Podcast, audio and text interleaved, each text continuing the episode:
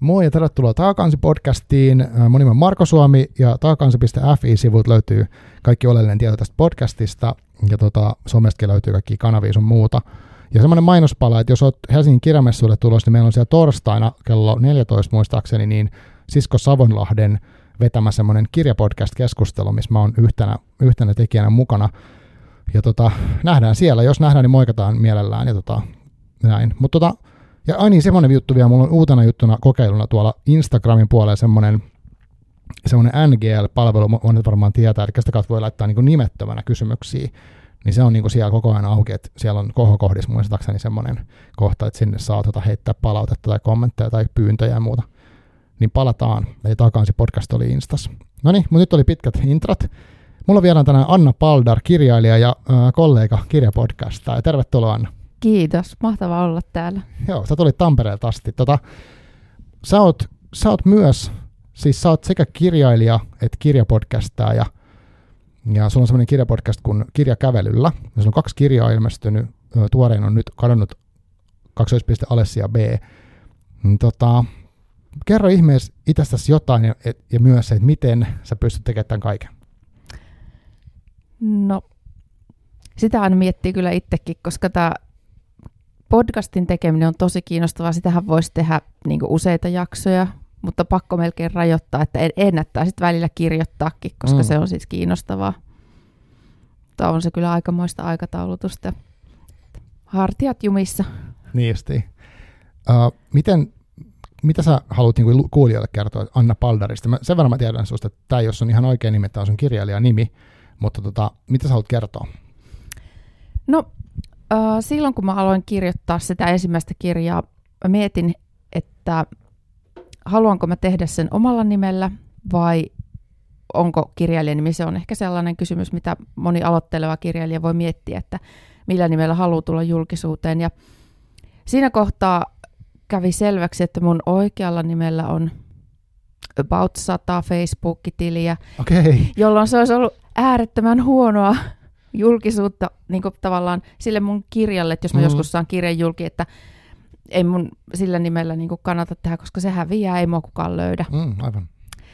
Ja sitten kävi sillä, että juuri siinä samassa, samassa hetkessä, kun mä näitä mietin näitä, että olisiko joku kirjailijanimi hyvä, niin mä ajattelin, että sen pitää olla sitten jotain, joka liittyy muhun jollain tavalla, että se ei ole vaan mitään randomi nimi.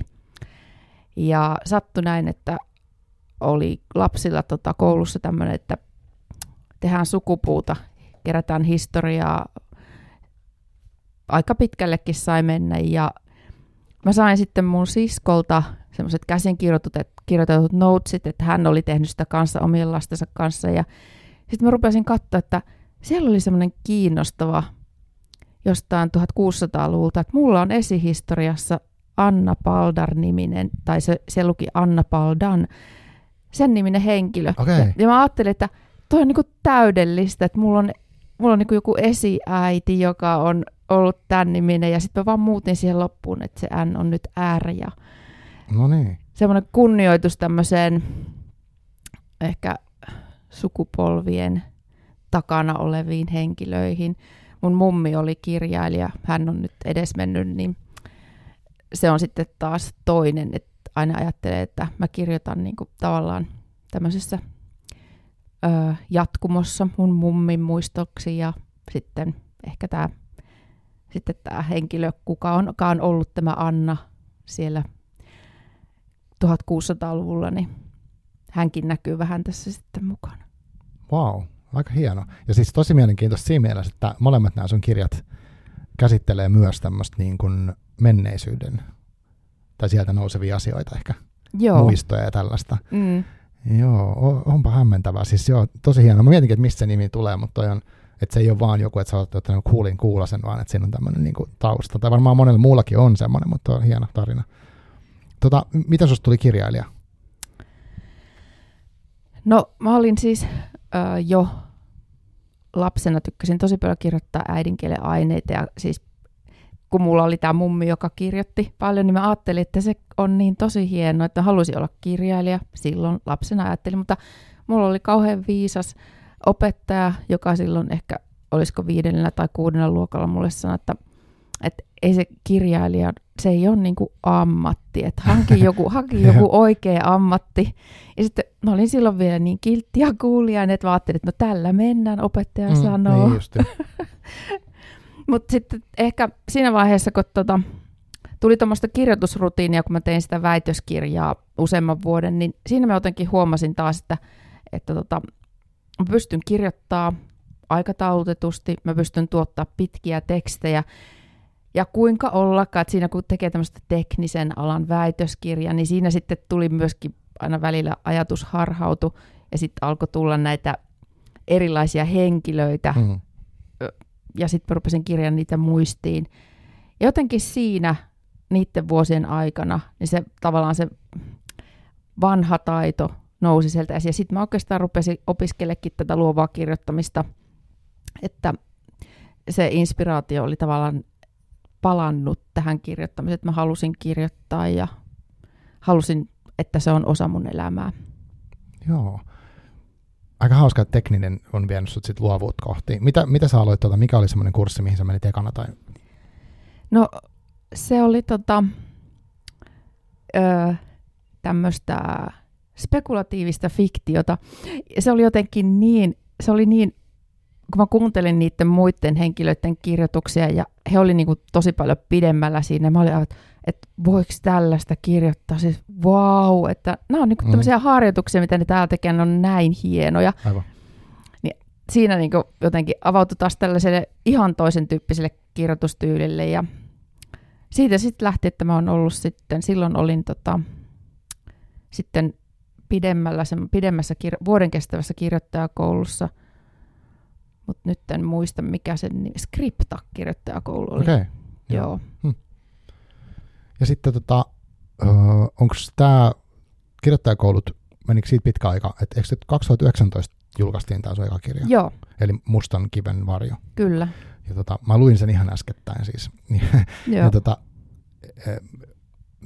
oliko se niinku semmoinen, mikä syntyi näissä kursseissa tarina tai se ajatus siitä kirjasta vai miten se tapahtui?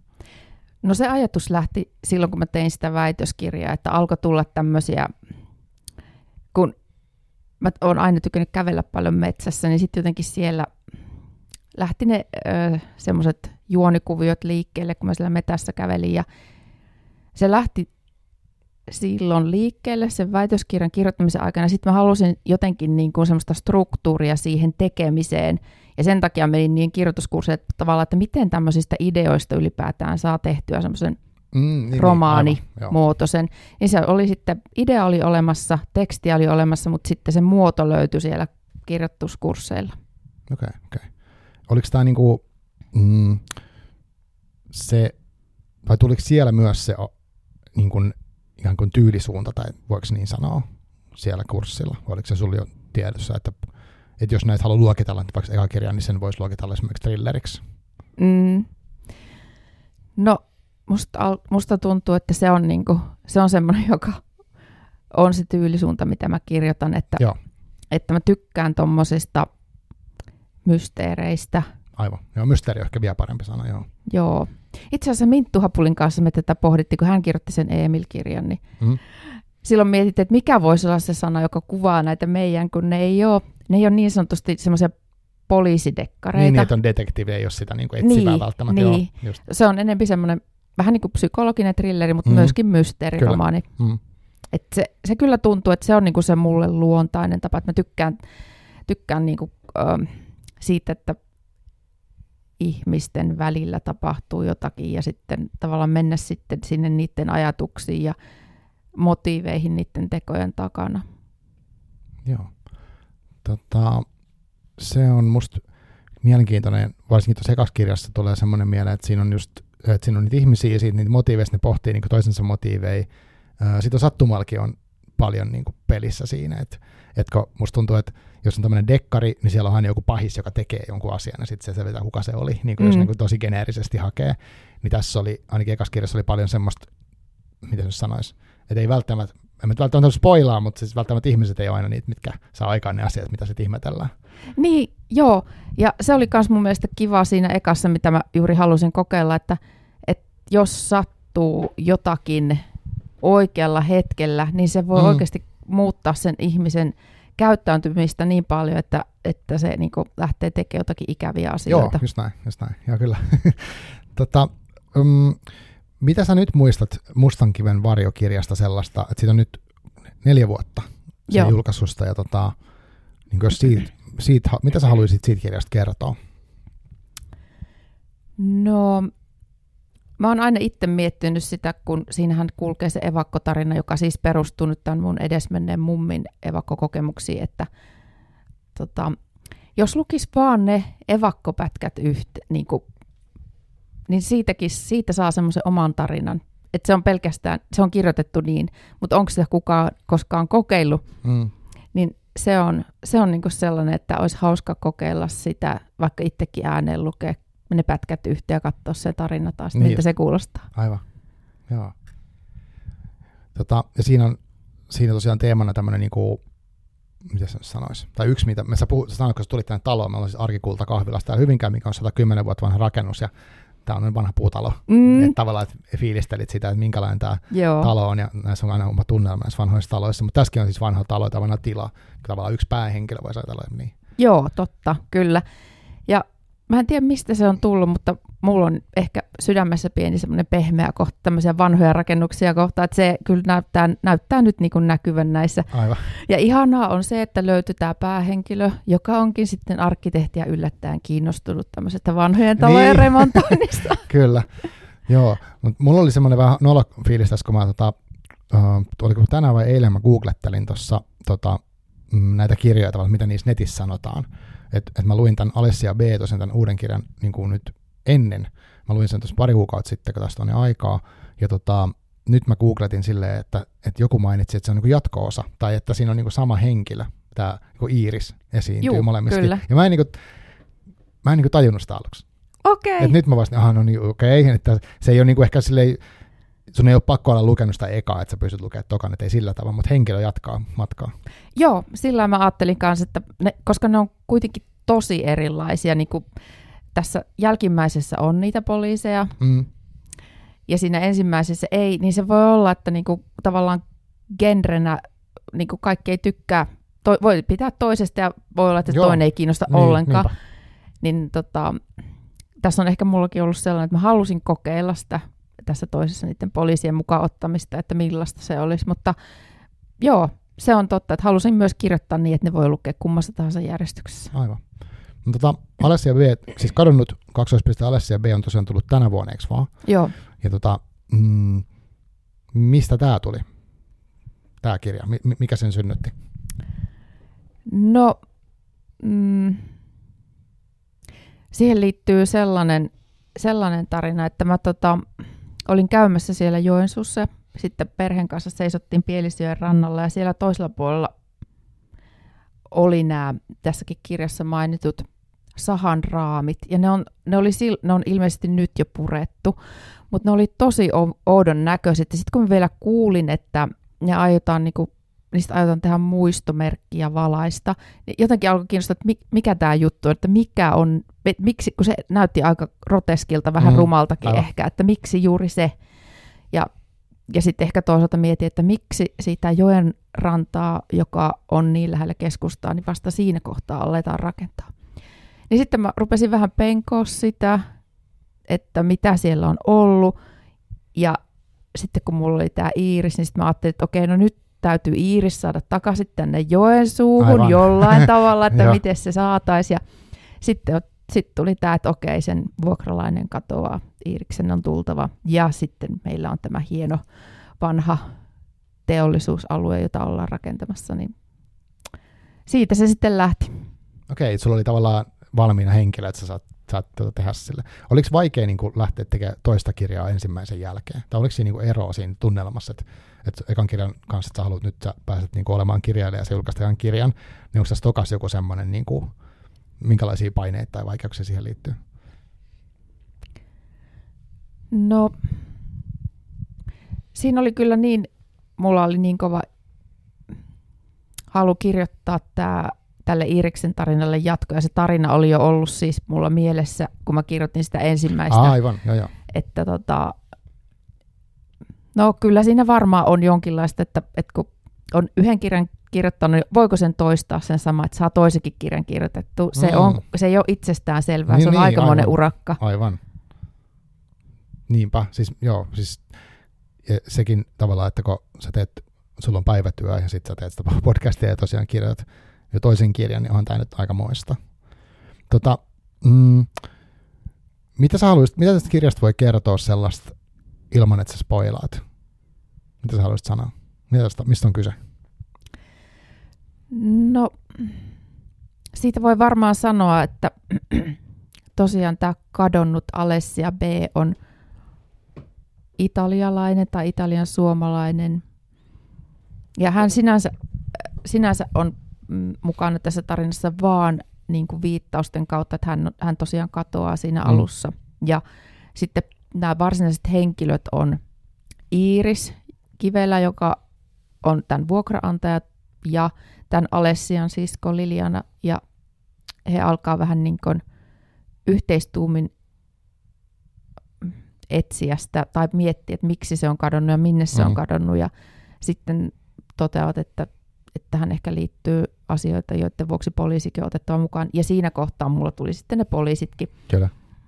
ja niin, sitten se tutkinta etenee ja aika äh, tota, haastaviakin juttuja ehkä tulee.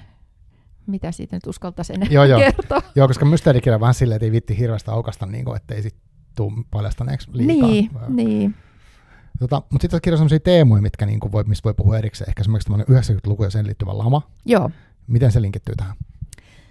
No se 90-luvun lama, itse asiassa se lähtee, se on semmoinen tapahtumien jatkumo, että kun mä tutustuin siihen tehdasalueeseen Joo. ja selvisi, että se on siis Penttilän sahan raamit ja Penttilän saha oli ö, merkittävä Joensuun alueella, siis siellä oli useita satoja ihmisiä työllisty ja sehän oli aikanaan, kun se rakennettiin, niin Pohjoismaiden suurin saha. Ja Joo. sieltä vietiin äm, sahatuotteita myöskin Neuvostoliiton sotakorvauksena. Eli siellä oli, se oli todella merkittävä. Sinne rakennettiin omat asunnot niille työntekijöille, siellä oli koulut ja siitä muodostui sellainen oma yhteisö, joka oli siis todella tiivis. Ja siitäkin on kirjoitettu semmoinen äh, historiikki, kohan olisi niin kuin oikea Mm. mm. sana, Aivan. että voi tutustua, että minkälainen se oli se yhteisö. Ja sitten kävi ikävästi niin, että se saha lakkautettiin, tosi paljon ihmisiä jäi siinä kohtaa työttömäksi, ja ö, siinä kohtaa näiden ihmisten elämä varmaan niin se suunta muuttui, että ei ollut paljon vaihtoehtoja, mitä muuta työtä olisi voinut tehdä. Se näkyi lapsissa, kun oli tavallaan tuli vähän sellaista ehkä toivottomuutta. Mm-hmm.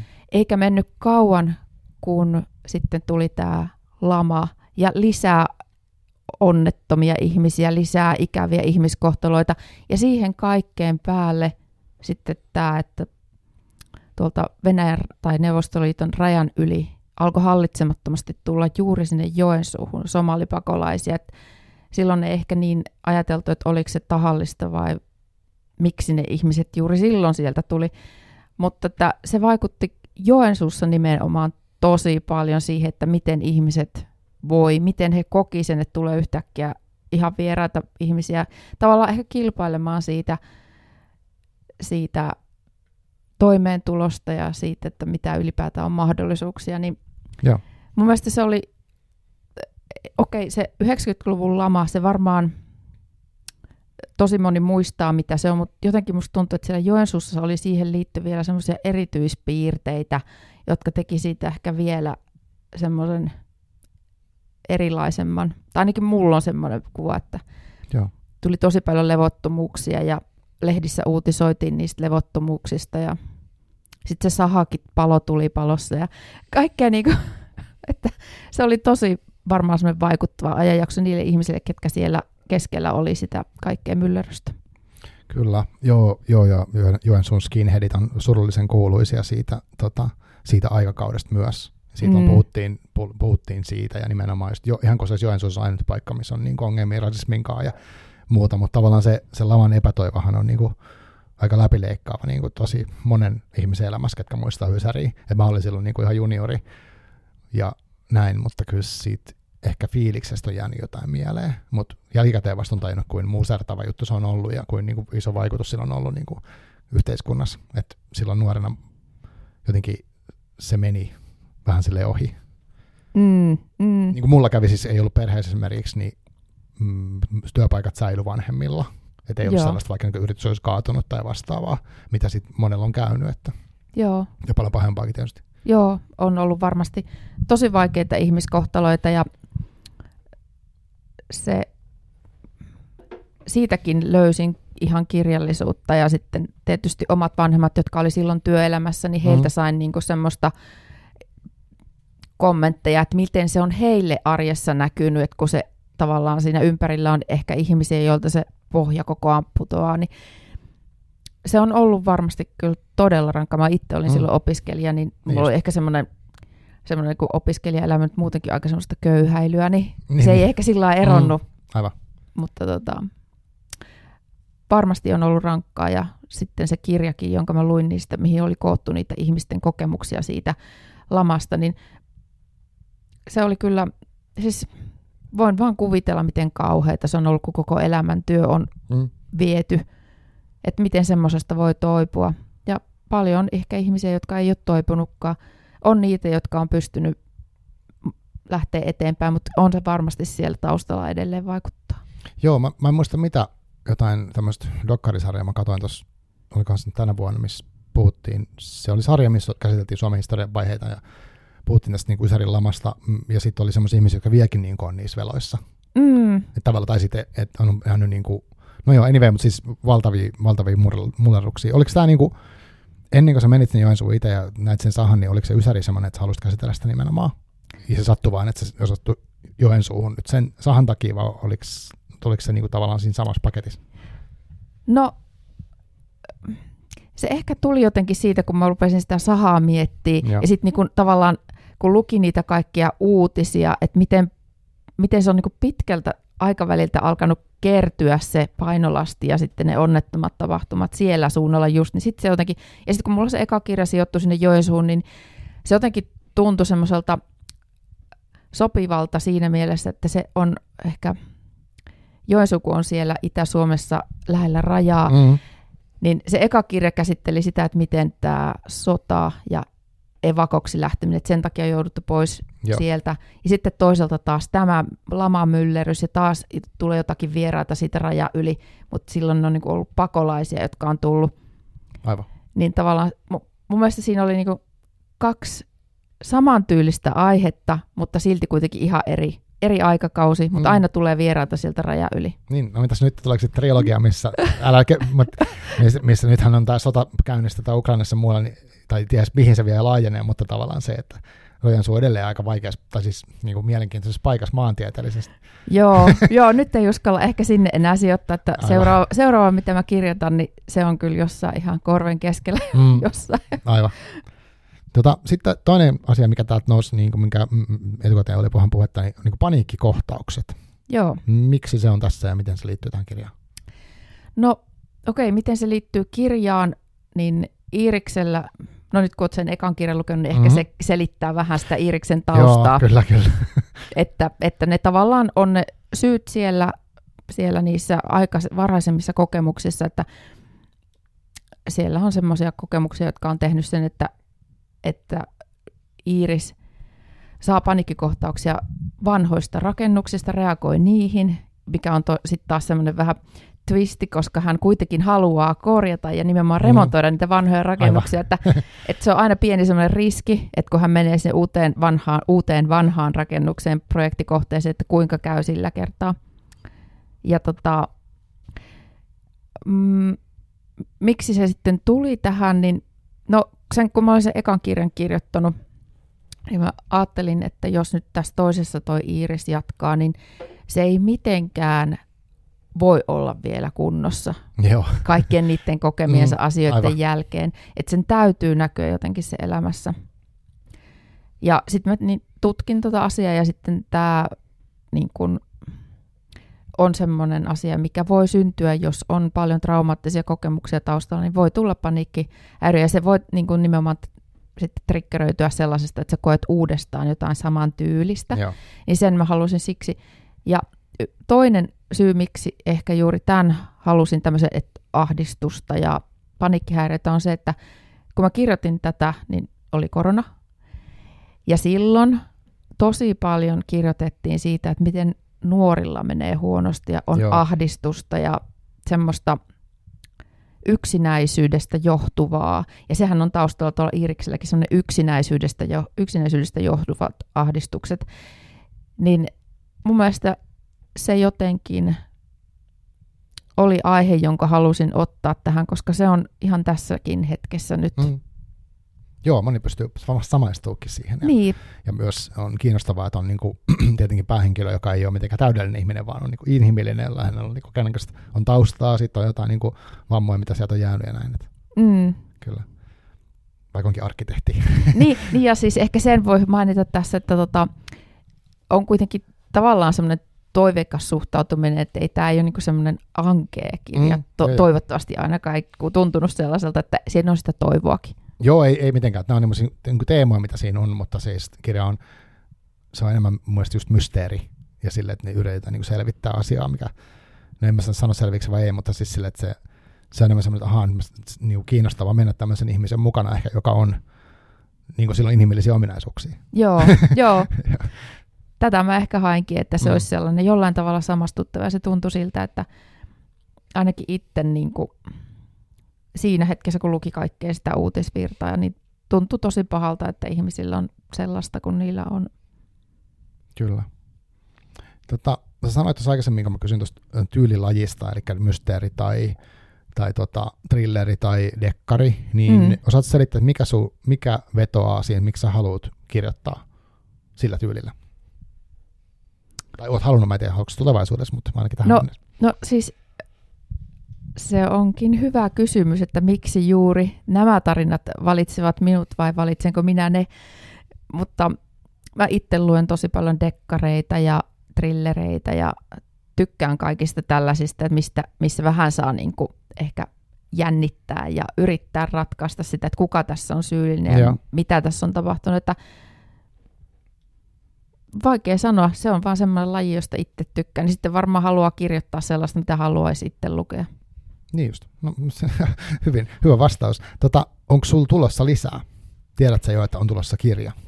No, mulla on kyllä kässäri jo sillä, että mä tiedän, miten siinä tulee tapahtumaan, mutta en Okei. ole vielä ihan niin kuin, loppuun asti kirjoittanut. Joo, aivan. Joo. Tota, minkälainen projekti sulla oli nämä kirjat? Oliko, niin kuin, onko sulla sama kustantaja, oliko sulla sama kustannustoimittaja? Minkälainen tämä tekninen tekeminen oli? No, nämä on molemmat nyt eri kustantamoille, että se ensimmäinen oli kirjokansi ja siinä oli semmoinen ihana yhteensattuma, että mun mummin kirjoja on julkaistu juuri sen kirjakannen kautta. Oi. Tai se oli silloin toisen niminen, mutta Niin, niin, tota, sama henkilö on tehnyt niitä mun mummin kirjoja. Musta se oli vaan jotenkin niin ihanaa. No ihmeellistä oikeastaan. Joo, Joo. niin. Että se oli tosi kivaa saada se sitä kautta. Ja sitten tähän toiseen, niin tosiaan tuli tämä ruotsalainen kustantamo Lindet Co., että katsotaan, miten, miten nyt sitten, että olisi kiva, jos jatketaan siellä sitten seuraavankin kanssa, mutta katsotaan, miten se menee. Joo, niin justiin.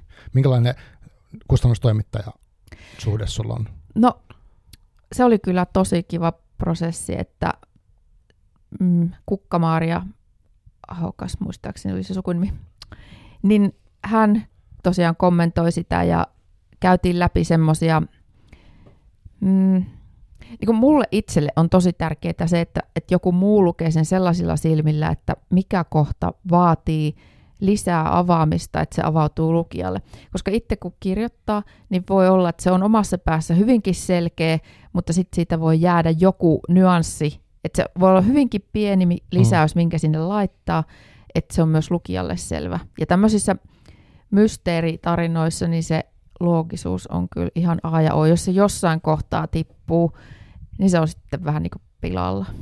Joo, se, se saattaa jäädä, jos lukijana häiritsee, että, että siinä tulee, että tajuisin mä tätä, vai sitten se jää kyllä vaivaa, se on totta Joo. helposti, jos kun sitä niin odot, odottaa, että se on tosi looginen, tai että siinä on jos, että jotenkin se sitten kuitenkin kasataan se Niin, kaikki. niin, Joo, aivan.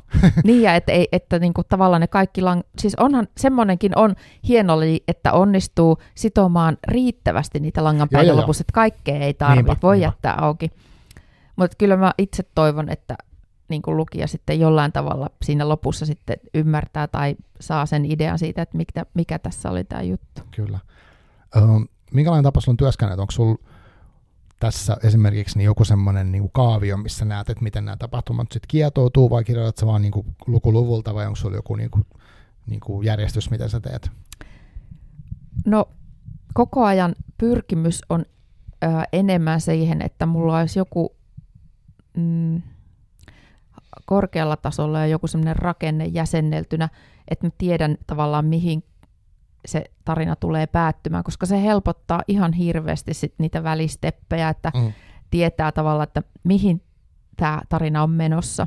Ekan kirjan osalla se oli vielä niin kuin tosi liikkuva se loppu, että siinä oli esimerkiksi sellaista, että öö, en olisi, tai siis en olisi halunnut, että eräs henkilö kuolee siinä lopussa, mutta en pystynyt pelastamaan. Aivan. se on aika paha, että kirjailijakaan pystyy. niin, niin, no kun musta se alkoi tuntua siltä, että ei, ei, se, ei, niinku, se ei vaan niinku toimi, Mm. että se kuulostaa liian semmoiselta, että se ei, se ei vaan niinku ole realismia enää se, että niin nyt tosiaan mä haluaisin, että mulla on niinku selkeämpänä, koska se nopeuttaa sitä kirjoittamista. Et nyt mä oon tähän se kolmanteen kässäriin tehnyt ihan selkeästi sillä lailla sen ajatustyön, tämän rakenteen kannalta niin, että nyt mä tiedän selkeämmin kuin tässä ekassa ja tokassa, että miten se tulee menee, että mikä siellä on se taustatarina Mm. ja niin kuin, mitkä on nämä casualties. Aivan.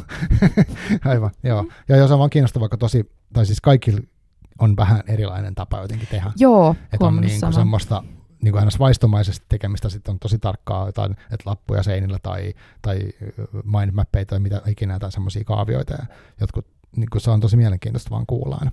Joo, Uh, no miten sitten toi sun, tosiaan, jos nyt vihjattiinkin, että sä teet niin kuin päivätyötä ja sitten sä kirjoitat sen ohessa jotenkin, niin miten käytännössä sä teet sen? Onko sulla joku tietty slotti niin kuin päivässä, viikossa, milloin sä kirjoitat, onko se säännöllistä tai miten se tapahtuu? Mä pyrin siihen, että se olisi säännöllistä, koska se myös nopeuttaa, nopeuttaa kun ei tarvi aina palata siihen alkuun ja kerrata kaikkea, mitä se nyt edellisellä kerralla luki. Mm. Niin tavallaan siis se rutiini menee niin, että kun työpäivä loppuu, mä lähden kävelylle, kuulokkeet korviin, äänikirja, mikä tahansa mulla mä tyk- eli tämä podcastin nimi Kirja kävelyllä tulee Aivan, ihan niin mä jätinkin, että siitä. se siitä, joo. Joo, se tulee ihan siitä, että mä kävelen joka päivä ja kuuntelen. Mm. Ja tota, siinä niin sitten tavallaan ne aivot yritän saada siihen kirjoitusmoodiin. Ja sitten riippuen siitä, mikä on kotona perhetilanne, niin sitten joko heti tai vähän myöhemmin, että edes vähän miettii sitä tarinaa tai kirjoittaa jotain kohtaa siitä, että, että joka päivä vähän. Joka, tämä on joka päivänä asia. Niin, se on mulla tavoite, mutta Joo. se ei aina tietysti Mm. toteudu, mutta että saisi niinku pidettyä sen aktiivisena. Okei, okay, okei. Okay. Ja tota, niin, että siis jotenkin sä pysähdyt siihen. Onko sulla joku työhuone, missä teet? Onko sulla tietty paikka tai tämmöinen? Niin No, mm, mä laitan aina tuonne pilvipalveluihin nämä mun dokkarit, että sitten aina kun on joku laite, jolta pääsee siihen dokkarin käsiksi, niin mä voin heti kirjoittaa. niin, että tavallaan millä tahansa systeemillä. Niin, Joo. niin, että miltä mä vaan pääsen sinne, niin heti kun se idea tulee, niin tota, mä voin vaikka se yhden lauseen käydä kirjoittamassa sinne oike, niin sanotusti oikeaan kohta myöhemmin se voi Mm, sitten muuttua, niin, mutta niin. että et sitten kun on se rakenne, niin sitten sinne voi ruveta niinku lisäilee sinne väleihin sitä tavaraa sen mukaan, että mikä aina minäkin päivänä sattuu kiinnostaa. Niin just. Ja sä teet niin kuin ilmeisesti koneella tai jollain teknisellä, että sä et tee käsin. Joo, en kirjoita käsin, vaan Joo. yritän suoraan laittaa sinne tietokoneelle, että Joo, aivan. Mielenkiintoista. Tota, mm, mitä piti tuosta vielä sanoa tuosta työskentelytavoista? Mm, Joo, mä, siis se, eli sä pystyt tekemään sen, että sä nollaat vähän tai jotenkin niin kuin valmistaudut sillä sun kuuntelulla ja kävelyllä siihen, ja sitten sä oot niin kuin valmis tekemään sitä. Mm. Onko sulla silleen, kun sä oot päivittäin, niin välillä ei varmaan huvita ollenkaan, tai onko semmoista, että no niin, todellakin on. niin mitä teet sä kuitenkin jotain? No siinä kohtaa, jos ei, ei niinku, tuntuu, että ei nyt ei tule mitään uutta, niin sitten voi ottaa sitä massaa, mitä on jo kirjoittanut ja lukea Mm. sieltä jonkun pätkä ja editoida sitä. Niin, niin, aivan. Joo. Niin sitten se on kuitenkin sellaista, mikä on jossain kohtaa tulee vasta ja se on semmoista, mitä pystyy hyvin tekemään, kun tavallaan katsoo niitä lauseita, että onko nämä toimivia vai ei, niin sitä voi hyvin tehdä sitten. Ja sitten se yhtäkkiä alkaakin tuottaa lisää, kun, kun vaan, kun kyllähän sitä kirjoittamisen, ty, kirjoittajan työstä sanotaan paljon, että se vaatii eniten istumalihaksia. Niin, mä oon kuullut sen. Niin, Joo. että se on vaan niinku, se vaan on fakta, että täytyy istua silloinkin, kun ei huvittaisi. Niin justiin. Aivan.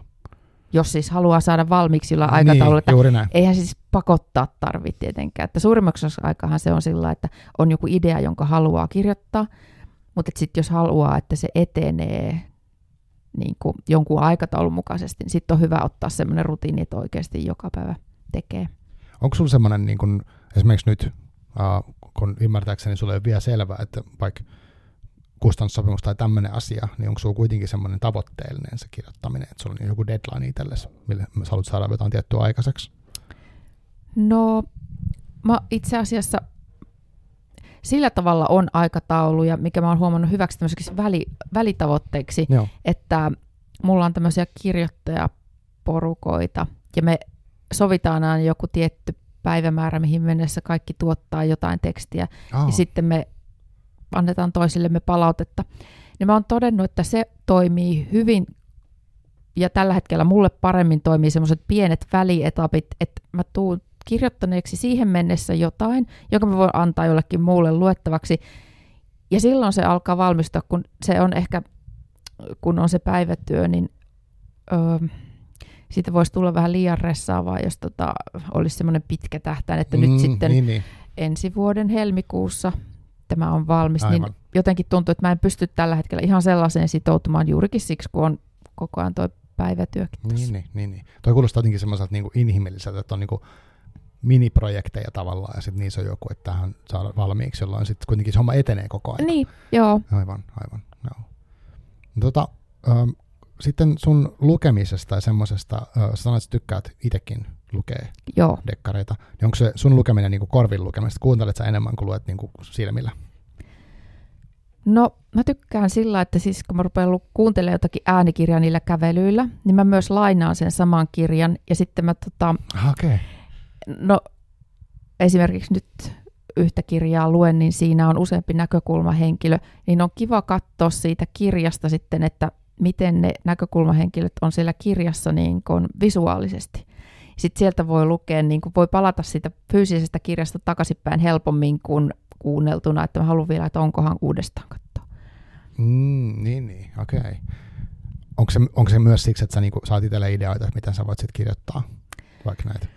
No joo, siinä varmaan on sellaista, että mä, niin kuin, tavallaan mua kiinnostaa kaikki ne tarinat ja erilaiset kirjoitustyylit, että mä pyrin ö, vähän niin kuin, nyt erityisesti tämän podcastin kautta, niin on tullut sellainen, että mä pyrin ö, kuuntelee erityylisiä. Et Joo. jos mä ihan vaan kuuntelisin, mitä mua niin sanotusti huvittaa, Mm-hmm. niin se olisi varmaan just trillereitä ja Niin, niin, tämmöisiä- tämmöisiä... pelkkää. Joo. niin, mutta mä oon halunnut niinku vähän si- siis siirtyä, niinku, että et kuuntelen vähän muutakin.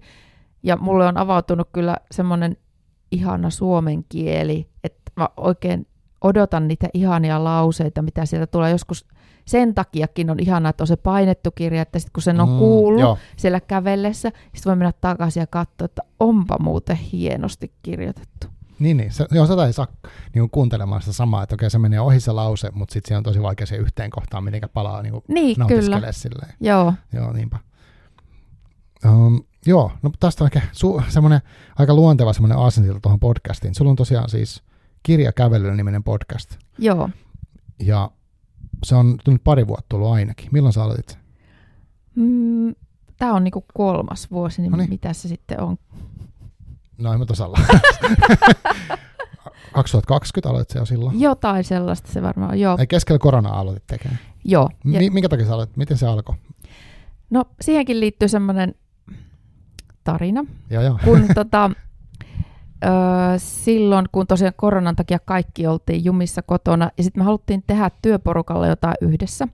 Ja sitten me keksittiin sellainen, että kaikki lähtee niin kuin siellä omaan kotiinsa lähellä niin kävelylle, ja sitten joku hostaa sen, niin kuin, että kaikilla on puhelin, niin kuin luurit korvissa, ja kaikki on samassa puhelussa. Niin tavallaan puhelinpalaverissa. Niin, puhelinpalaveri. Joo, joo. Ja tota, mä olin sitten valmistellut sillä, että mä luin niille ihmisille runoja, kerroin metsästä ja niin että et mulla oli tavallaan sellainen juttu, mitä mä kerroin niille, Joo. ne kuunteli sitä ja sitten sieltä sai lähettää mulle kommentteja ja kuvia sieltä, missä he on kävelemässä. Aika siisti, joo. Se oli tosi kiva wow. ja ihmiset tykkäsivät siitä tosi paljon, sitten tuli tavallaan semmoinen yhteisöllinen juttu, vaikka kaikki käveli yksin. Mm. Mutta kun me oltiin niiden luurien kautta toistemme kanssa yhteydessä, niin se oli jotenkin tosi kiva kokemus. Sitten mä ajattelin, että että et mikä voisi olla semmoinen, mitä muuta voisi tehdä samalla tavalla. Ja siitä tuli tämä, että mä voisin puhua kirjailijoiden kanssa. Kun siinäkin Joo. oli varmaan käynyt semmoinen, että kun kirjailijoilla ei siinä kohtaa ollut paljon esiintymisiä, kun ei ollut mitään. No ei, niin.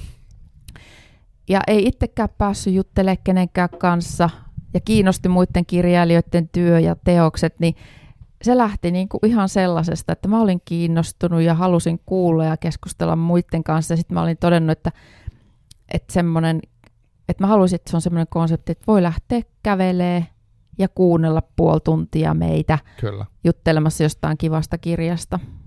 Jep. Ja sit sä oot tehnyt sitä, monta jaksoa on nyt tullut? No nyt tuli jo 50. jakso tänä syksynä. Onneksi alkaa.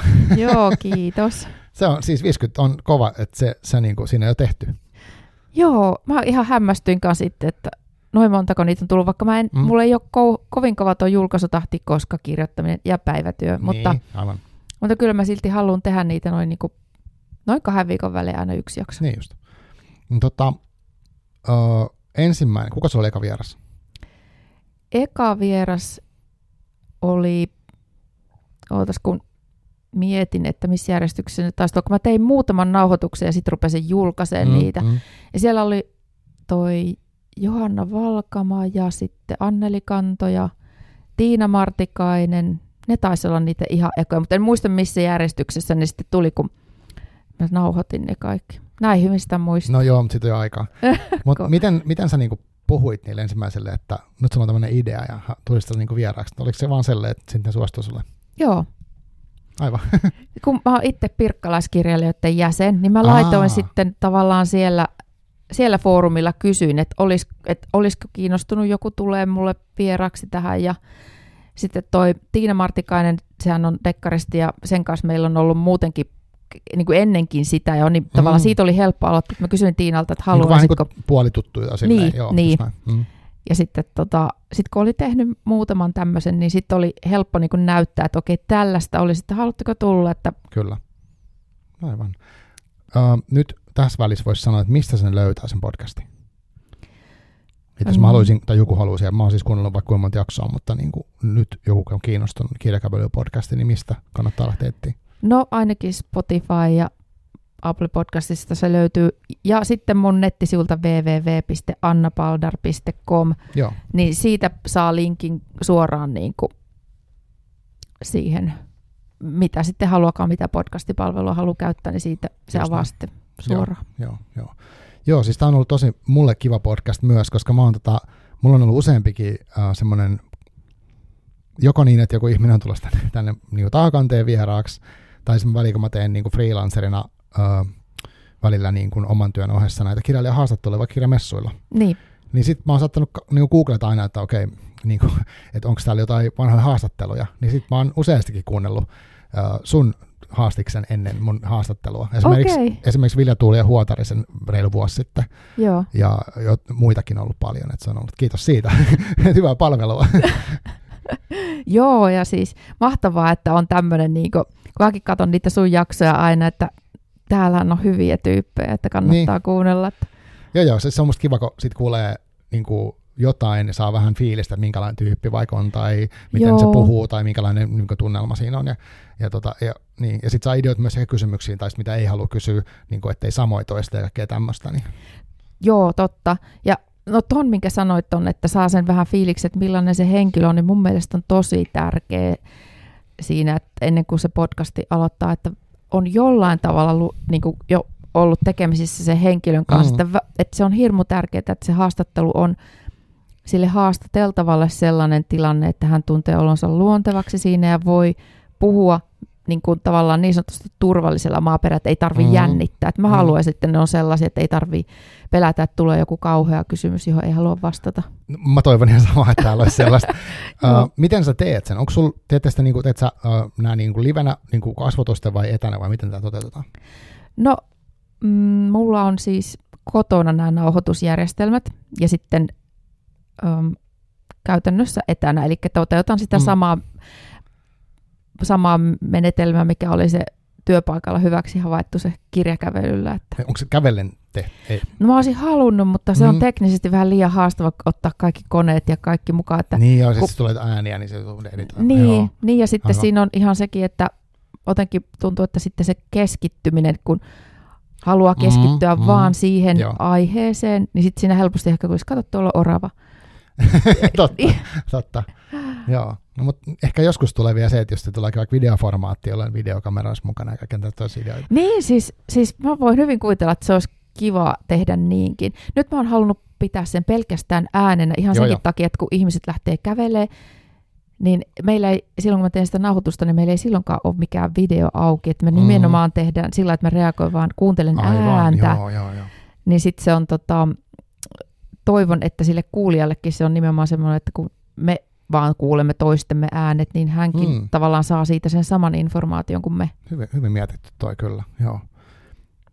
Mutta siis on, mä suosittelen kyllä kuuntelemaan sitä, että et tota, tänään itse asiassa just Instagramissa oli toi Mikko Toivian, eli siis Kalenteri Karju nimimerkki, niin tota, oli tehnyt semmoisen listauksen suomalaisista kirjapodcasteista. Okei, okay. Ja tota, nyt siellä on nyt, niitä kirjapodcasteja on aika paljon, osa on aktiivisempi, osa ei. Ja tota, jotenkin musta se on tosi siistiä, että on tätä kirjapuhetta niin kuin paljon. Mm, mm. Että ei sitä sit, tai siis sitä ei koskaan liikaa varmaan, ja sitten on tosi uniikkeja tapoja tehdä se. Että sulki on tämmöinen tosi niin kuin hyvin mietitty konsepti mun mielestä, että on niin kuin, se, sulla on se tietty aikaraja tavalla, tai onko se, onko se tiukka? Onko se niin kuin semmoinen, että sulla on se puoli tuntia? On, joo. Miten se, on- onko se niin kuin käytännössä niin, että se, te alatte puhua ja sitten kello menee poikki, vai editoit sä myöhemmin sen puoleen tuntiin? Mä seuraan sitä, mä oon suunnitellut sen etukäteen, että kun mä tiedän suunnilleen paljonko siihen, paljonko Mm. siihen niin kuin tavallaan mahtuu siihen Joo. Puolen tuntiin, niin se on, se on se 30 minuuttia plus miinus jotain. Että mä haluan, että se on se puoli tuntia, koska ihmiset on varannut sen ajan, ne Joo, käy joo. puolen tunnin Niin kävelyllä. semmoinen lupaus, että kävelyllä kärkii kuuntella. just niin, näin. Joo, joo. että se on niinku tärkeää. Että se, se vähän niin kuin sen keskustelun mukaankin mä sitten sen jossain kohtaa sitten, kun katson, Joo. että kello lähestyy, niin sitten lopetan. Tota, toi kuulostaa niin kuin, sä oot hyvin konseptoitu etukäteen, että ja sitten myös sä pystyt haastattelemaan sen tolleen, niin onko sä tehnyt haastattelut jotain aikaisemmin tai niin jotain tällaista?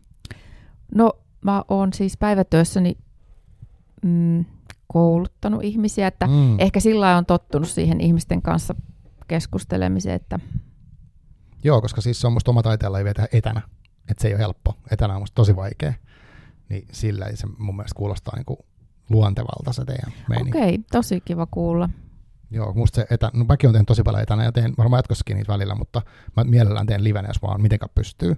Mm. Ehkä se johtuu siitä, että korona teki jotenkin semmoiset, niin kuin, No joo. mutta, mm, mutta siis mutta se, että mä haluaisin myös tehdä ulkomaisten ihmisten kanssa näitä, mitkä asuu jossain ihan toisella aikavyöhykkeellä, niin, niin tota, sit se etänä tekeminen onkin on tärkeää. totta. Tai niin kuin, että jos tulee joku este, esimerkiksi saa, sulla olisi auto mennyt rikki, niin mä olisin tehty etänä sillä. Niin. Näin. Se olisi ollutkin, se olisi ollutkin kiva. Joo. No ehkä niin, kyllä ei onnettu, mutta niin kuin, että olisi voinut joutua jäädä himaan jostain syystä, niin, Niin, musta se on niin. kiva pystyä joustaa. Millä välineellä sä teet se etänä? No, mulla on siis mikrofonikuulokkeet ja sitten se ohjelmisto. Mulla Mikä, on siis, mikä ohjelmisto se on? Se on, ootapa, Adoben mukana joku tuleva ihan siis videoeditointiohjelmisto. Aa, mutta onko siinä kanssa se, se puhelu vai onko se, tuleeko se ääniraita niin kuin, Ääniraita, sen mä nauhoitan ihan tota, riippuu, että onko meillä, no Zoomi meillä yleensä niin on Zoomilla? käytössä. Aa, joo, aivan. Joo, Joo, joo, mäkin tein sillä. Niin ja siinä on hyvä, kun jos sulla on se puoli tuntia, niin siinä on se 40 minsaiksi, jos on niin ilmasta Zoomissa on tyyliin se aikaraja. joo, ei se koskaan riitä. Että, Niin, niin koska Se- pitää aina etukäteen puhua vähän, jälkikäteen pitää puhua. niin nimenomaan Joo, joo, tämä, joo, kyllä. Joo, niin se mulki usein menee, että, että tota, tässä tulee juteltua etukäteen jotain, ja sitten kun äänitys menee poikki, niin sitten tulee kaikkea kiinnostavaa mieleen yleensä. Joo, Ni, joo. Niin, ne ei ikinä tule niin nauhalle. niin, joskus aina ajattelen, että ne etukäteiskeskustelut tai jälkikäteiskeskustelut, että olisi tosi kiva niitäkin saada nauhoitettu, mm-hmm. mutta se ei ehkä sitten olisi sellaista. Niinpä. Heti kun se menee nauhalle, niin se on vähän erilaista. Niin on, niin on, joo. No, tota, mitä sä oot niinku, tässä parin vuoden aikana, niinku, mitä sä oot oppinut tuosta, tai mitä se on opettanut sulle, tai onko joku asia yllättänyt sut tuossa podcastin tekemisessä? No, ehkä yllättänyt on se, että miten iloiseksi mä tuun joka kerta sen haastattelun jälkeen, oh. että se kohtaaminen niiden tavallaan kirjailijakollegoiden kanssa, kirjoista innostuneiden ihmisten kanssa, siis se on, siitä saa niin paljon itselle jotenkin sellaista energiaa ja iloa, että mä niin joka kerta hämmästyn, että vaikka olisi ollut miten tiukka päivä töissä, ja sitten mä menen tekemään, että mä ajattelen, että mä oon tosi väsynyt, että nyt täytyy niin tsempata, että mä pääsen tähän niin kuin niin sitten kun mä oon siinä keskustelussa, niin siitä saa niin paljon sitä energiaa, että se on vaan aivan, siis se on joka kerta aivan mahtavaa. Toi on niin tuttu. Okei, okay, joo, joo. joo. Kyllä, joo, siis todellakin. Että joskus joku kysyy, että mi, miksi, mitä sä jaksat tehdä tai bla bla bla, niin sitten siinä on toi puoli on siinä, että sit, se niinku, että kuormitus on totta kai olemassa ja on aikaa menee ja bla bla bla, mutta sitten se, että kuin sitä tunnetta ei saa oikein, tai siis se on niin ainutlaatuinen tilanne kuitenkin, ja just se, että niin kuin kirjajuttui pääsee niin kuin yhdessä jakamaan, niin se on tosi mahtavaa. Joo, se on, se on kyllä tosi hienoa. Ja sitten, sitten mä oon tykännyt kanssa siitä, että jotenkin se, että kun tutustuu siinä haastattelussa johonkin ihmiseen, niin on aivan mahtavaa sitten kirjamessuilla, kun näkee, niin jotenkin on syntynyt ihan semmoisia uusia mm. tuttavuuksia, että menee jonnekin kirjamessuille että kirjatapahtuma, niin aina on joku, kenen kanssa voi mennä juttelemaan ja voi mennä taas kysyä kuulumisia, että no miten nyt sun kirjaprojektia niin, tai jotain, niin se on siis tosi kivaa. Joo, tällä. Joo, allekirjoitan tonkin. No, joo. joo, tosiaan, tosiaan, se on kyllä tosi hienoa. Onko se mitään huonoja puolia? No huonoja puolia on varmaan se, että maailmassa on niin paljon kirjoja, hienoja kirjahaastateltavia, että ei ikinä kerki kaikkia niin kuin pyytää. Joo. Miten sä muuten teet? Tuleeko sulle paljon nykyään silleen, että ihmiset haluaa tulla kirjakävelylle? Vai pyydät sä itse vai miten se tapahtuu? No itse asiassa niin kuin vähän molemmilla tavoilla, Joo. että muuhun otetaan yhteyttä. Mä, jos mä näen bongaan jonkun kiinnostavan kirjan, niin mä kysyn, että haluaisitko tulla. Mm. Ja sitten kustantamotkin ottaa suoraan no niin, yhteyttä. Hyvä, Varmaan sama, onko sullakin näin? Joo, joo, tosi samantyylistä. Että kaikki, kaikki suunnat käy tai menee tolleen. Ja toi on itse asiassa totta, että kaikki ei pysty tekemään, vaikka haluaisi. Mm. Tai silleen, että et, et vaikka periaatteessa mä haluaisin ihan kaikki, niin tota ei pysty. Ja sitten niin, yksi niin. kerrallaan ja, ja miten ajat, aika, aikataulut ja tämmöistä menee. Mutta hienoa, että kustantamotkin on löytänyt ja myös kirjailijat itse, että se on niinku tärkeää. Että jotenkin mm, musta tänä päivänä ki- kirjailijalla aika paljon okei, okay, vaihtoehtoja, mutta myös vastuuta niin kuin itsellä varmaan siinä markkinoinnissa. Joo, näin mäkin olen ajatellut, että kyllä, no mulle se ihan sopiikin, kun mä itsekin tykkään niin kuin puhua näistä kirjoista ja tehdä mm-hmm. näitä podcasteja, niin se on mulle ihan ok puhua vaikka siitä omasta kirjasta. Mm-hmm. Mutta joo, kyllä siinä varmaan aika paljon jää vastoja. Kaikki ei ehkä halua sitä tehdä samalla tavalla, niin musta on ihana sitten, jos pystyy itse auttamaan sen podcastin avulla, että joku saa jotain näkyvyyttä. Niin, on se kuitenkin yksi osa sitä kaikkea. Että, tota, mm, mitä mun piti sanoa? Mulla joku tuosta podcastista vielä tuli mieleen. Meni ihan, ihan tota, blackoutti. Mä rupesin miettimään sitä markkinointia. Eli tavallaan se on tosi pieni budjetti. Niin, niin tota, jos joku haluaa olla yhteydessä, niin onko sun sivujen kautta paras olla, jos joku haluaa tulla niin vieraaksi? No Facebookin kautta sieltä, Facebook. sieltä lähettää viestiä tai IGn kautta. Eli Anna Paldar löytyy Joo. molemmista? Joo, kyllä. Okay. Okay. Ei ole muita, ainakaan toistaiseksi Anna Paldar nimisiä henkilöitä niin, ilmestynyt. Jo, aivan, aivan. Joo. Tota, niin, siitä käytännön työstä. Eli nyt sulla tulee vaikka idea, että sä haluaisit keskustella henkilön X kanssa, sitten sä, te sovitte sen, että te teette sen, niin, niin, niin miten, sä, miten sä teet sen valmistautumisen? Onko sulla niin kuin esimerkiksi jos käsittelet joku tietty kirja, niin sitten luet sen kirjan tai luet kirjan, niin miten, miten sä aikataulutat ja niin kuin sen projektoit, koska sehän on myös osa duunia. Joo, no nyt, no jos puhutaan vaikka nyt tästä syksystä, niin mä Joo. tein sen tuossa loppukesästä, kontaktoin kaikki ne haastateltavat ja aikataulutin ne, että mä tiedän Joo. tavallaan mikä mun, mutta jätin sinne myös muutaman semmoisen vapaan sotin, koska ajattelin, että jos tulee joku ylläri sellainen, että yhtäkkiä tulee mahdollisuus haastatella joku, niin sitten mä voin ottaa, että en tehnyt liian tiukkaa, mutta, mutta käytännössä se on niin kuin aina se koko kausi etukäteen suunniteltu, niin sitten mulle tulee itselle sellainen olo, että nyt mä voin sitten keskittyä. Mä hankin, hankin ne kirjat, luen ne kirjat sitten niin kuin mielellään aika lähellä sitä haastattelua, että se on mulla niin kuin tuorena mielessä. Joo. Ja sitten se haastattelu on tosi paljon siihen kirjaan keskittyvä siihen, mitä sieltä niitä aiheita nousee. Mutta mä myös joka kerta teen sen haastateltavan kanssa semmoisen etukäteishaastattelun, että me Aa, et niin kuin jutellaan ennen sitä it- varsinaista nauhoitusta siitä, että mitä hän ehkä haluaisi. Jep. Kun joskus on käynyt niin, on, on vaan siis niin kuin juteltu, että on, on niin kuin tavallaan, että joku tietty aihe kirjasta nousee paljon esille, koska se on jollain tavalla niin kuin juuri siinä ajan hetkessä kriittinen tai tärkeä tai mielenkiintoinen. Ja sitten kirjailija itse haluaisi tuoda jotakin toistakin näkökulmaa. Mm. Ja jos ei, jos ei sitä tiedä, niin sitten voi niin kuin, tavallaan mennä sen flow mukana, että tämä on nyt se pointti tässä kirjassa, mutta mä haluan niin kuin, vähän tietää sen kirjailijan näkökulman, että mitä hän haluaa kertoa siitä kirjastaan. Joo. Ja niin kuin, ne keskustelut siinä ennen sitä, niin musta ne on niin kuin, tosi mahtavia, että pääsee tutustumaan uuteen ihmiseen ja Mm. siihen kirjan taustoihin ja mikä siinä on tärkeää, niin tosi kivaa. Se on tosi, tosi, tosi systemaattinen prosessi. Tämä on niin tosi mahtava kuulla. Joo. Tai siis, niin kuin, mä mietin, jos vertaa itteeni, että mä oon tehnyt silleen, tänä vuonna oli eka kerta, että mä oon niin kuin, aikatauluttanut useamman kuukauden etukäteen. Et mä, niin kuin, nyt mä tiedän esimerkiksi, mä teen joulukuun asti, mä tiedän about suunnilleen, mitä mä teen. Joo, Mutta mut sitä ennen mä oon tehnyt aika lailla silleen niin kuin yksi kerrallaan tai kaksi kerrallaan. Et, ja sitten toi, että se tulee etukäteishaastattelu ja on tosi hieno. hieno. Onko tämä luontevaa sulle, että sä teet, niin, oot systemaattinen ihminen? No, ehkä se vähän viittaa tuonne päivätyömaailmaan, Niin, että, niin, niin. että Joo. on tottunut organisoimaan asioita. Mm. Ja mä luulen, että tämä on yksi tapa, että mulla on niinku karsiutunut sieltä kaikki sellaiset ylimääräiset rönsyt, että mä oikeasti pystyn tekemään nämä. Jep.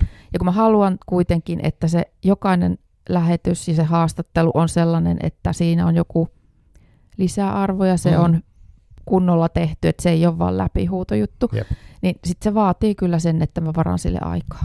Joo, mä oon samaa mieltä. Tuosta tavallaan se etukäteisvalmistelu monella tavalla, niin se on niinku ihan tosi tärkeä.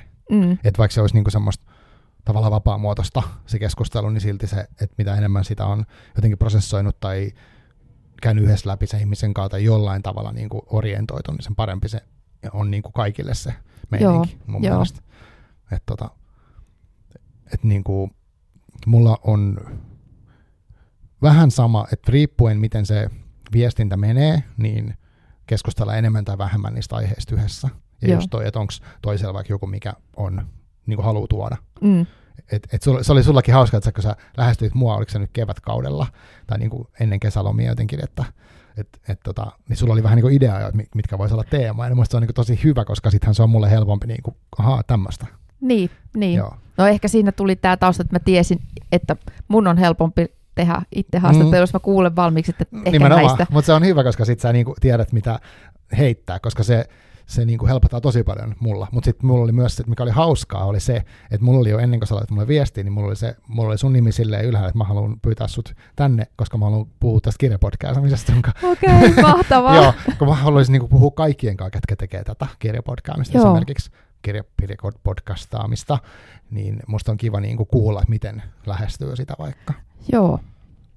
Kyllä. Ja nyt, eikö ollut niin, että Helsingin messuilla sä tosiaan puhut, sit, se on joku aihe on tässä Siis joo, siellä on, niinku, siellä on niinku minä, sitten on Sivumennen podcast, sitten on se uh, Taru Torikan pieni kar- karanteenikirjakerho, ja sitten on Kirja käteen. Joo, Et niinku neljä, ja sitten sit Sisko Savonlahti haastattelee, ja idea on niinku miettiä sitä varmaan, että mikä, tämän, mikä näiden kirjapodcastien rooli on, ja mi- mitä me siitä ajatellaan tekemisestä, ja tälleen. joo. Mitä sä ajattelet, että mikä kirja, niin jos sä mietit kirjapodcasteja, niin kuin ittees, sun roolia tässä niin kuin koko kirjallisuuskentässä, niin mitä sä ajattelet siitä? Nyt tuli kyllä sellainen kysymys, että enpä ollut ajatellut, kun tämä on enempi ollut ehkä juuri semmoinen, että haluaa antaa mahdollisuuksia muille ja itse mm. oppia myöskin sitten taas kirjoittamisesta ja kirjoista. Ja, et, niin. Mm. Aivan.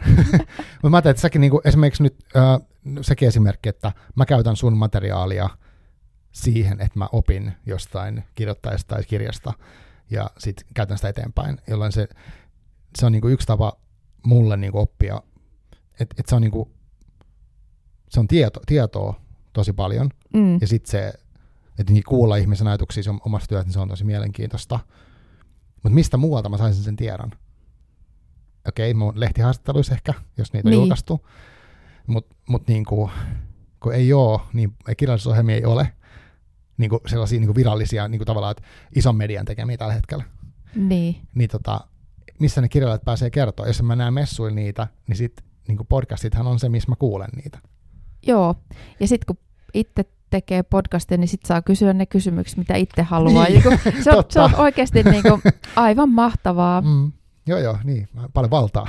No, joo, mutta myöskin se, niin kuin musta se on edelleenkin, haluan sanoa sen, että se on ihanaa, jos joku niin kuin pääsee puhumaan omasta kirjastaan, kun sitten kun kuulee sen, kun se ihminen innostuu ja puhuu siitä kirjasta, niin se ilo välittyy sitten ja se siirtyy itsellekin, niin no. joo, että, joo. että saa antaa sen mahdollisuuden, koska kyllähän nyt omasta kirjasta puhuminen on ihan tosi kiva ja niitä ei ole paljon niitä mahdollisuuksia. Mm, niinpä.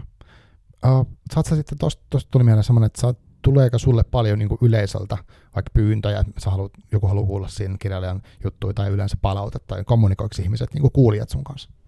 No ei ole tullut mitään ainakaan sellaista, että olisi pyydetty erityisesti jotain, vaan niin kuin enempi vaan peukutusta, että hyvä oli ja niin, niin. kiva juttu. Ja, että tämmöistä positiivista toi, ainakin niin kuin nyt on ollut sellaista. Että. Joo onko sulla, minkälaiset tulevaisuuden visiot sulla on tällä hetkellä? Sulla jatkuu edelleen, ajattelet, että tämä kausi jatkuu, mutta jatkuuko se ensi vuonna? Ja sit, niin kuin no, mm, mä oon aina tosiaan ajatellut sillä vähän puoli vuosi kerrallaan, kun se Joo. on aina tällainen niin kuin kausi, syyskausi ja kevätkausi. Ja no, no, nyt on jo yksi kirja tuonne tammikuulle no niin. sovittu, ehkä se on sitten se kevätkausikin tulossa. Aivan, hyvä, hyvä, hyvä. Joo. Ö, onko jotain semmoista, niin kuin mitä, mm, mitä sä sanoisit, jos joku haluaisi aloittaa kirjapodcastin jostain syystä? Niin mitä sun mielestä kannattaisi ottaa miettiä? No, varmaan se on ihan hyvä, että miettii, että mikä on niinku tavallaan se näkökulma, että haluaako keskittyä johonkin tietyn tyyppisiin kirjoihin vai haluaako olla laajemmalla – ja sitten se ajankäyttö, koska tää, se, että lukee aina sen kirjan, niin kyllähän siihen menee aikaa, niin tavallaan sekin, että kuinka usein niitä jaksoja sitten haluaisi tehdä, että, ne, että sitten oikeasti on aikaa keskittyä siihen. Mm, joo, hyvä, hyvä pointti. Joo, eihän se, eihän se tule itsekseen, että kyllä siihen menee aikaa. Mm, niin. Joo. Tota, miten sitten, mitä sä ajattelet nyt, kun sä oot tehnyt pari vuotta tätä, sä oot julkaissut kaksi kirjaa, niin onko tämä podcastin tekeminen vaikuttanut sun kirjoittamiseen? Toki nyt sä kuulet paljon kollegoilta asioita, mutta oot, huomaatko sellaista vaikka tässä nyt nykyisessä kirjoittamisessa, mitä sä teet, niin onko tämä tekeminen vaikuttanut? Tai oletko saanut niinku vaikutteita? Tunnistat sellaista? No, just eilen yhden tuttavan kanssa juttelin siitä, että kun rupesin tekemään tätä podcastia ja mulle avautui sellainen erilainen maailma niiden sellaisten kirjojen kautta, joita mä en ehkä muuten – olisi niin paljon lukenut. Ja mulle on siellä avautunut semmoinen respect tätä suomen kieltä kohtaan, että mä oikeasti, että miten kauniisti voi kirjoittaa. Ja jotenkin toivoisi, että joskus jossain kohtaa pystyisi sinne omaan tekstiin saamaan jonkun ihanan täydellisen lauseen, niin kuin, että itse, itselle tulisi sellainen olo, että tämä on nyt, tämä on nyt jotakin niin kuin kaunista, ja mm. tietysti, mm. että se sopisi, mutta ja, ja. Niin kuin, nämä tämmöiset thrillerit ja dekkarit, niin mä en tiedä, että nehän on yle, niin kuin enemmän semmoisia juonivetoisia, että se juoni Mm, on siinä se joo, kriittinen. Kyllä. Ja sitten toisessa ääripäässä on ehkä runot, missä taas sitten se suomen kieli on niin kuin se, että siinä niin kuin tavallaan tulee se suomen kielen ka- kaikki kauneus, mihin se taipuu, ja sitten kaikki kaunokirjalliset teokset, niin en mä tiedä, jos onnistuisin tämän, että mä huomaan, että mulle on tullut semmoinen Mhm. halu kirjoittaa jotain kaunista. Joo, aivan. Että sellainen on kyllä tullut, että se ei olekaan enää välttämättä pelkästään se juoni, vaan että jos onnistuisi tekemään jonkun kauniin pätkän sinne omaan kirjaan, mm-hmm. niin se Mhm. olisi niin kuin tosi kiva. Olisi ihan mahtava lukea joskus joku tämmöinen niin thrilleriarvostelu, missä hehkutettaisiin tosi paljon kieltä. Se olisi vähän erikoista. Niin, mutta se olisi just odottamatonta tavallaan. Että Niin, kun, et, niin. et varmaan moni ottaa silleen, no mä otan thrillerin toista, siis mä täräyttelen menemään sen juonen läpi ja on, Joo, niin sitten tulisikin jotain semmoiset niin päätä räjäyttäviä lauseita välillä, niin sehän olisi tosi mahtavaa. no joo. Ehkä, ehkä tämä on, sit, ehkä tää on se, mitä mä jossain kohtaa kokeilen, mutta mä en tiedä, kelle sitä sitten suosittelisi sitä kirjaa, koska Mm. ne on vähän ehkä eri, ihmiset hakee kirjoista eri, Voi hyvinkin olla. Että hyvinkin olla. jäisikö Joo. se sitten siihen niin kuin jokin harmalle alueelle Mm. lukematta. Niinpä, niinpä. Tota, tuleeko sun mieleen jotain semmoisia kirjoja, mitkä on tehnyt viime aikoina sun semmoisen vaikutuksen niin kuin jostain syystä, ihan mistä vaan syystä? Joo, nyt kun muistas, mä luen niin paljon, että Mä kaivan Goodreadsin tästä esille sit sillä aikaa, sen takia mä puhelimen. no, no ehkä mun on nyt pakko sanoa tämä, mitä on muutenkin kauheasti Mhm. mm. hehkutettu, mutta toi Arttu Tuominen, vapahtaja. Mä luin, luin tota, hän oli mulla vieraana niin kuin tämän vuoden alussa. Vapahtaja. Joo, se on siis dekkari. Se on semmoinen Delta-sarja ja niin kun mä olin vaan taas sen kirjan jälkeen niin aivan mykistynyt, että, että miten hyvin voi kirjoittaa. Siis siinä mun mielestä nimenomaan ö, yhdistyy hyvin juoni ja henkilöhahmojen rakentaminen ja sitten se kieli ei ole yhtään töksähtelevää, vaan siellä on Joo. niinku, se, se, en, en sano, että se on niinku runollista, se ei ole runollista, vaan se on, se on hyvää, kaunista suomen kieltä, hyvät liikuttavat henkilöhahmot. Et, et siinä kohtaa, jos niinku, tavallaan tämmöinen dekkari, että siinä on semmoiset henkilöt, että sä oikeasti liikutut siitä, niin mun mielestä silloin ollaan onnistuttu henkilöhahmon Mm, rakentamisessa, että niinku todella suuri respect sitä kohtaa. Okei, okay, mä pistän ylös. Tämä onkin hyvä, hyvä, hyvä tuota perustelu. Tuleeko muuta mieleen? No se on nyt ehkä tässä viime aikoina, mikä on en, niin kuin, ja joo, ja nyt mä, nyt mä luen tosiaan sitä seuraavaa haastattelua varten tuota Margaritaa, ja siellä, siellä mä oon pysähtynyt monta kertaa niihin ihaniin suomenkielisiin lauseisiin. Kuka on kirjailija? Anni Kytömäki. Joo. Mä oon kuullut hirveästi hyvää siitä. Joo, se on, se on taas niin, kuin niin erilainen ja joo, täytyy ehkä vähän vielä sitäkin makustella, mutta mm. niin kuin, siinä, siinä on niin kuin, tavallaan ne, mi- mitä itse huomaa, että mihin kiinnittää huomiota. Jos on joku oikeasti tosi hyvä juoni tai joku juonen käänne tai aivan oksat pois, tai sitten nämä henkilöhahmot Mm. on sellaisia, että itse niin kuin oikeasti jotenkin löytää siitä sitä tarttumapintaa, tai sitten tämä kaunis suomen kieli. Nämä kaksi on ehkä siitä nyt tämmöiset, mitkä nyt just on lukenut. Niin. Niin just. Okei. Okay. Tota, onko sulle tuttu tämmöinen, kun, uh, nyt tämmöinen jumiin tämä mun sovellus. Niko Hallikainen, niin suuri märkä salaisuus. En ole kuullut. Okei, okay. se on tota, siis tänä vuonna tullut kevät, kevätkaudella ja se on tosi upea se kieli. Siinä on kieli, on upea. Sitten siinä on tämä lama-aspekti. Oh. Tai siis ei ehkä lama, mutta siinä käsitellään niinku köyhyyttä ja sellaista niinku, Joo. ää, niinku, mm, köy, köyhän, köyhän perheen, köyhän lapsen oikeastaan elämää ja sitten hänen kasvuaan sen lapsen näkökulmasta niin kuin yläasteella. Mutta se ei ole missään tapauksessa ehkä nu- en mä nuorten kirjaksi sanoa sitä, mutta siinä tavoitetaan hyvin se, nuo, että miltä tuntuu se köyhyys niin kuin sit luissa ja ytimissä ja sitten tavallaan Joo. se mm, kuitenkin sen kasvuun liittyvät asiat ja kaikki tämmöiset. Mutta se lama tuli siitä siis mieleen, koska se tietyllä tavalla, se oli, se oli tosi vaikuttava. Siis mä sain tänään sen loppuun ja mä olin ihan, siellä, niin kuin, ihan jumissa siitä vielä. Oi. ja tota, mikä, mikä olisi toinen? No toi nyt on ainakin semmoinen, mikä on ehdottomasti niin kuin hieno, mutta sitten kun sä sanoit tuon kielen, niin se oli semmoinen, että kannattaa tsekkaa. Joo, no täytyypä muistaa toi. Joo, joo, kyllä. Okei. No mutta tota, me ollaan nyt käyty läpi tässä sun kirjoittamista, uutta kirjaa ja sitten tota, podcastia. Onko sulla ollut ö, tämän uuden kirjan tiimoilta, niin tuosta vielä markkinoista, ehkä tuollaisesta tuli mieleen, niin tota, onko tämä niinku sun harteilla, tai miten sä, nyt sä esimerkiksi oot täällä ikään kuin markkinoimassa myös sitä kirjaa Joo. puhumassa siitä, niin onko niinku, saat sä tukea tähän jotenkin sun kustantamalta, tai miten sä koet itse tämän? No, musta mun kustantama on kyllä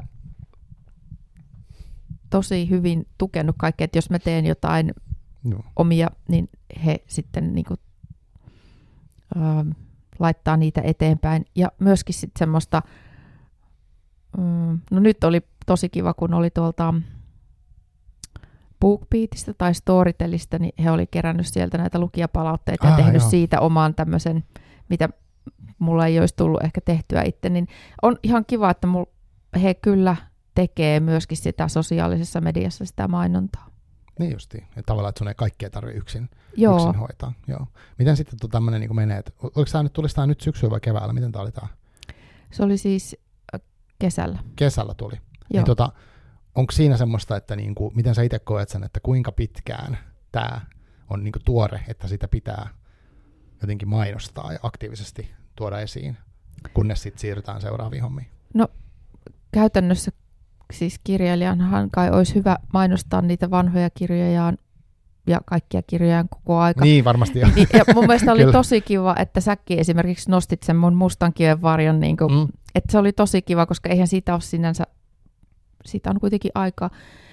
Musta tuntuu, että käytännössä taitaa olla niin, että se ilmestymisvuosi on se vuosi, minkä aikana se on tuore, ja sitten heti kun vuosiluku vaihtuu, niin tulee uudet kirjat.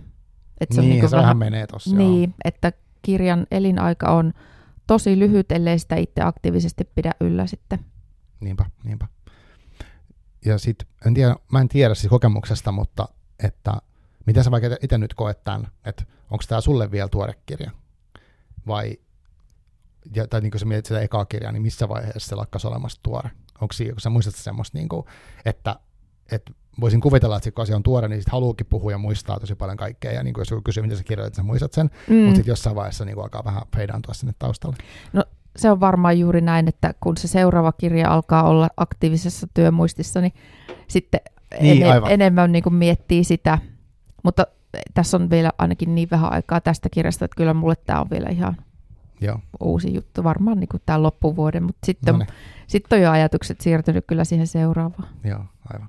Joo, siis mulla on niinku vähän semmoinen surudehullu ajatus, että mä haluaisin lukea aina, jos joku tulee vieraan, niin tyyliin kaikki, mitä se on kirjoittanut. No onneksi mulla oli vain Eh, kaksi. niin, eihän se ole mitenkään mahdollista ja se on niinku järjetöntäkin, mutta mulla olisi tulossa esimerkiksi ensi vuonna on sovittu yksi, missä mä luen koko tuotannon ja sitten me puhutaan siitä. Oho, Et, et se on niinku, se on musta siistiä, koska sit se on niinku, no mä, se on, mä tietenkin haluan kokeilla sellaista, mutta mut se ei niinku tietenkään joka kerta onnistu ja aina ei, ei niinku relevanttiikaan. Mm, Mutta nyt oli ehkä sille helppo tuotanto, koska oli kaksi kirjaa.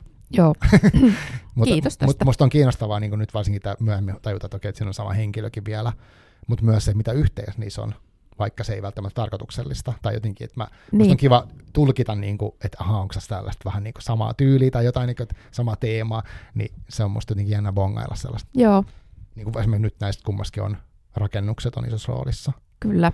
Joo. Ja se on ihan tietoinen valinta. Niin, Ja tosiaan kun mä tulin tänne arkikultaan ja katoin tätä rakennusta, niin mulla heti alkoi miettiä, että jaaha, mihinkähän, mihinkähän mä saisin tämän rakennuksen tai jotain tästä, mitä tulee ideoita. joo, Niin, joo, joo. Joku mysteerikulttuuri kahvilassa. niin, niin, niin haittaako sua, jos tuosta etupihalta todella ei. löytyisi joku ruumis, ei, no ei, ei, se, ei se haittaa. kun se on fiktiivinen. Niin, niin juuri, jos se on fiktiivinen, sit se on okei. Okay. Joo.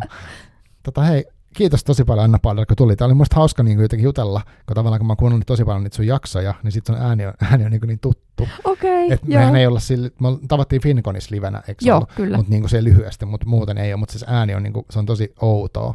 Ai jaa. Joo, mutta hei, oli tosi kiva jutella. Onko jotain vielä, mitä haluat sanoa, mitä mä en muistanut nostaa esiin, mikä olisi tosi tärkeä heittää? No eipä varmaan nyt, että varmasti jälkikäteen tulee jotakin mieleen, mutta mm. sen mä haluan sanoa, että tosi paljon kiitoksia kaikesta tästä työstä, mitä sinä teet tämän kirjallisuuden eteen, että nämä sun jaksot, että sähän oot tosi kauan tätä tehnyt ja tosi niin kuin antaumuksella, että ihan respect. Kiitos paljon. Jatketaan sillä tiellä. Joo, kaikkea hyvää ja kuulijoille myös. Palataan ensi kerralla. Moi. moikka.